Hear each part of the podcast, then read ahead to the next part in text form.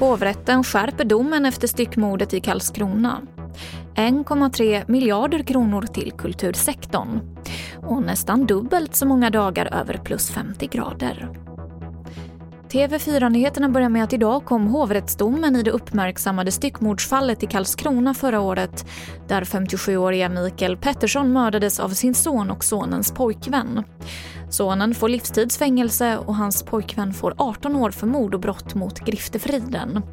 57-årige Mikael försvann under mystiska omständigheter i juli förra året och det tog flera månader innan hans kropp hittades i Karlskrona skärgård. Vi hör Johanna Björkman som är advokat som man hade argumenterat för i tingsrättens dom som gjorde att den personen faktiskt fick ett tidsbestämt straff, det var att man ansåg att, att 23-åringen hade medverkat på ett sådant sätt och helt enkelt gett information om bland annat hur man skulle hitta den här kroppen eh, av sina målsäganden och att de här uppgifterna ändå påverkade utredningen i, på det sättet att man faktiskt hittade kroppen. Och då valde man att ge honom ett tidsbestämt straff, helt enkelt för att han hade medverkat om den här informationen. Och där gör ju hovrätten en helt annan bedömning.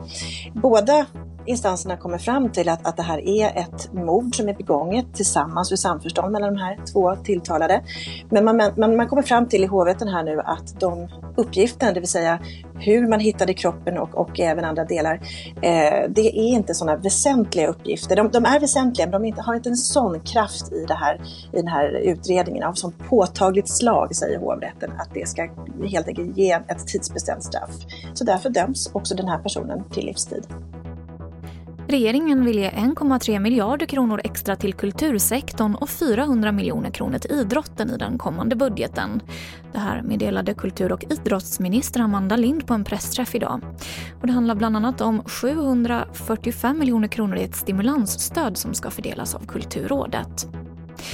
Och antalet dagar per år då temperaturen stigit över 50 grader någonstans i världen har nästan fördubblats sedan 80-talet.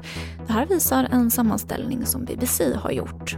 Fram till 2019 så ökade de externa temperaturnoteringarna till 26 per år.